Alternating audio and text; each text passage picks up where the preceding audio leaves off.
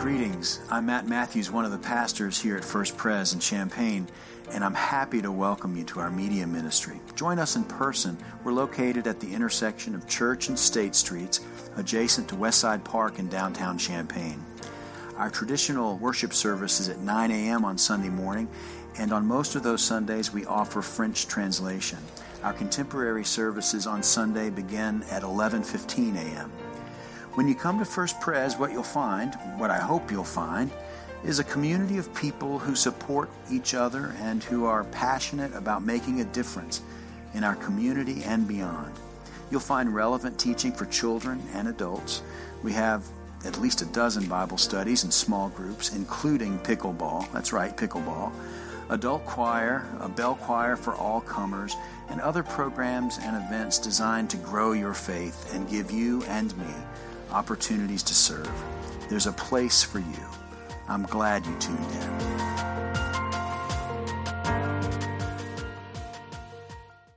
Our scripture this morning comes from the 25th chapter of Matthew's Gospel, the first 12 verses. Listen for the word of the Lord. Then the kingdom of heaven will be like this Ten bridesmaids took their lamps and went to meet the bridegroom. Five of them were foolish, and five were wise. When the foolish took their lamps, they took no oil with them. But the wise took flasks of oil with their lamps. As the bridegroom was delayed, all of them came drowsy and slept. And at midnight there was a shout Look, here is the bridegroom. Come out to meet him. Then all of those bridesmaids got up and trimmed their lamps. The foolish said to the wise, Give us some of your oil, for our lamps are going out. But the wise replied, No, there will not be enough for you and for us. You had better go to the dealers and buy some for yourselves. And while they went to buy it, the bridegroom came, and those who were ready went with him into the wedding banquet, and the door was shut. Later, the other bridesmaids came, also saying, Lord, Lord, open to us. But he replied, Truly I tell you, I do not know you. Keep awake, therefore, for you know neither the day nor the hour. This is the word of the Lord. Thanks be to God. Roger Nishioka tells the story of standing on a beach in South Carolina with his back to the ocean and a youth group and their leaders all arrayed in front of him on the beach. You all may have heard Roger Nishioka preach before at a general assembly or at a big tent event or some other uh, convocation, maybe, or, or a youth conference. Um, he's a great keynoter and a great, great preacher. Roger. Roger can just hold a crowd in the palm of his hand. And he was preaching as he uh, ordinarily does, except this time the crowd was not being held in the palm of his hand. And and you know, every preacher wonders when people are off track, how do you get things back on track? And he used all of the tricks he had learned over the years, and none of it worked. They were looking beyond him, they were talking to one another. Somebody pointed he was not holding their attention at all. So finally, he just gave up and he turned around and he looked behind him. And in the ocean, in a splotch of golden light, were a bunch of dolphins at play. It seems, uh, as is often the case, we have plans for a sermon, but God has a better idea. and we can only hope that it'll come now. When he looked and saw the dolphins, he realized that he could not compete. So his well written, well planned, and well delivered sermon that morning uh, could not compete, and it was over. He, he couldn't get back on track. They couldn't get back on track, and that was, that was okay. God's grace often comes as a surprise. The point of today's text, despite that harsh ending, the point of today's text is that we can count on God's grace coming. God's grace always, always comes. Often we don't know when, like that bridegroom coming to the wedding banquet. We're not sure when he's coming, but we know he is. There were the five wise maidens who had trimmed their lamps and brought plenty of oil, but then there were the other unwise maidens who, in their enthusiasm or their excitement or their forgetfulness or whatever, they had not come prepared. They had enough oil for the moment, but, but, but for the moment only. Jesus uses this opportunity to encourage his disciples to be prepared, be ready. And if you're not, well, that's too bad. That would seem to be Jesus' point. I say the point of the text is that God's grace always comes. Whether we are ready or not, whether we expect it or not, God's grace always comes. It'll catch us off guard, maybe. Sometimes it comes soon, sometimes it comes late, but God's grace always comes. Jesus is the groom, he's coming to the wedding. His union with the church is spoken of in terms of a wedding or a marriage, and the groom is on the way. The church can count on it. Jesus shows up again and again and again to greet us, to greet the church, to greet the world. The question is not if grace will come, if God's grace will come. The question is when will God's grace be made known to us? Maybe it's right here, right now, and we're just failing to notice it. Maybe it's the light through the windows at the moment, or the little boy who keeps stealing decorations from our table. Maybe that's the, that's the moment of grace. We've been looking, looking, looking for it, and we fail to see. We fail to see the joy, the enthusiasm. We, we fail to see the grace of God right here in our midst. When will I notice becomes the question. When will I see it? When will God's grace come? But the point of the text is that God's grace always, always, always comes. The text does invite us to ask a question, though, the one Jesus wants his friends to think about. Are we ready? Are we prepared for this grace? I suppose you can never be prepared for the surprise of dolphins when they show up breaking the waves in a splotch of sun on a Sunday morning, completely wrecking that day's sermon. You can't be ready for that surprise. Through God's grace, uh, but God's grace can always be counted on. God's grace can never be predicted or scripted. But certain things can be planned for, right? And that's the point that Jesus is making. How do we prepare? How are we ready? The implication is that we're ready by living a faithful life. We are made ready by, by doing the work of the church, by being faithful disciples, by walking the walk. That's how we are made ready. We know that God's grace is often revealed in relationships. So, what are we doing? How are we being ready for God's grace through relationships if we're not nurturing relationships, if we're not working on it? What are we doing to widen our circle of friends? What are we doing to extend our reach beyond our own neighborhood? Faithfulness to these holy matters opens us to what the Spirit does when people gather and when God's Spirit gathers in their midst.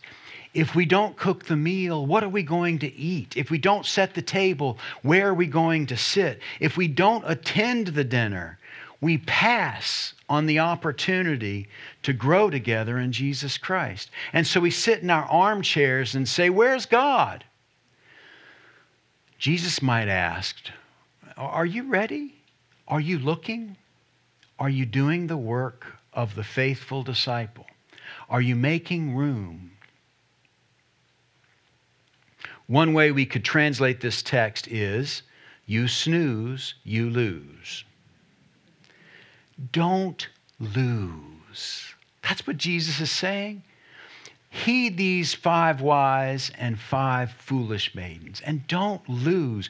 Don't miss out. Come prepared. Get the extra oil. Do the extra work. Be extra attentive.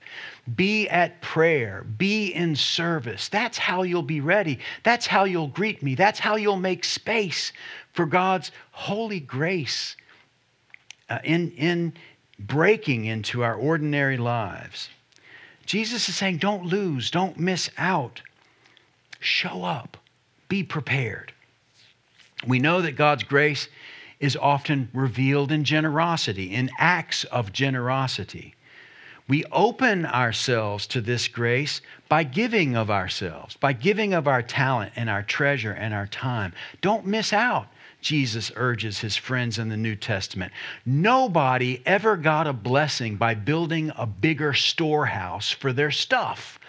Nobody ever was blessed by that. Ever. Not one time. It doesn't happen. So, be prepared for the blessing of God's grace by giving your life away. Lives have been flipped upside down in wonderful ways in the sharing, in our sharing of ourselves with others. When we share ourselves with others, we discover God in our midst. Rachel and I missed an opportunity for service yesterday. We were at um, that Italian market right over there, whatever it is, Martinelli's maybe. And this fella in the parking lot said, Can you spare some money for food? And, um, well, we were going in to spend a, a, billion dollars on food, but we said no, we, we don't have any money. We didn't have any cash. That's, that's true, but we had plenty of money.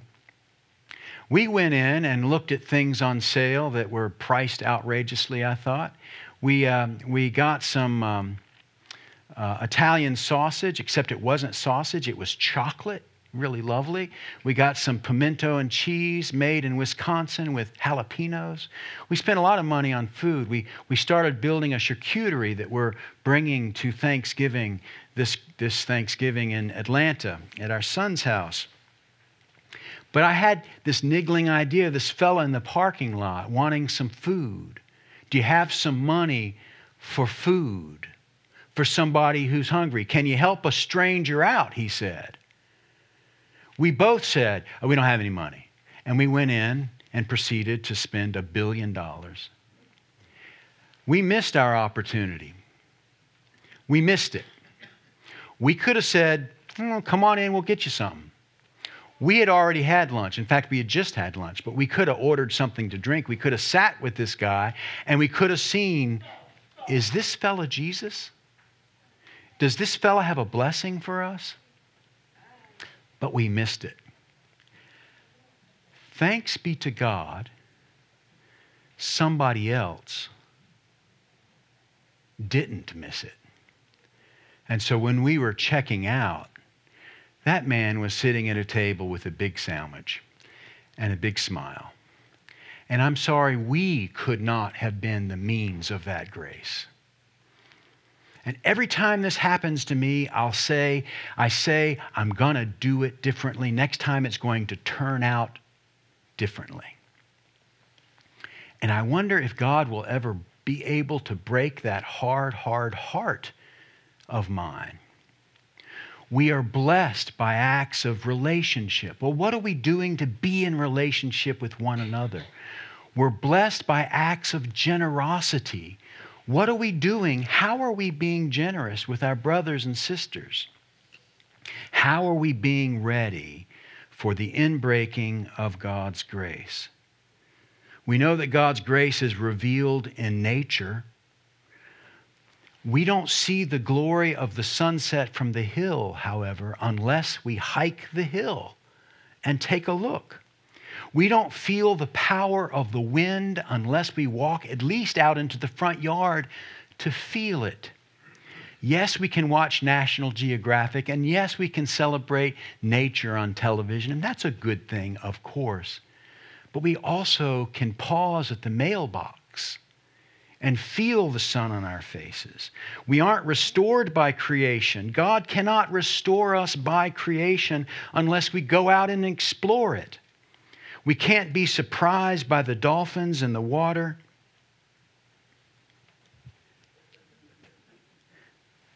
Unless we turn around, unless we find our way onto a beach or a boardwalk. Don't miss out Jesus urges. Don't miss out. Are you prepared? Are you ready? Are you doing the work to be attentive, to be prayerful, to be mindful? Are you doing this work? Are you open to being shattered and restored and used and spent for good? Are you flexing the muscles of faith by praying? Are you using the muscles of faith at all? By serving, by giving, by using your mental floss? God gave us brains and God expects us to use them. Are we using our muscles by asking God the questions we have and by listening for God and by worshiping God? Or are we sitting in our armchairs saying, Where is God in my life? God used to speak in the Old Testament, but God doesn't speak anymore. Well, well, God does speak to those of us just sitting around in our armchairs. I'm a little afraid of what God might be saying to us. But when we get out into the world, when we live the faith, we see that the God of faith is around and at work and delighting in the work even of our hands. Jesus ends this text by essentially asking this question Do you have enough oil for your lamps?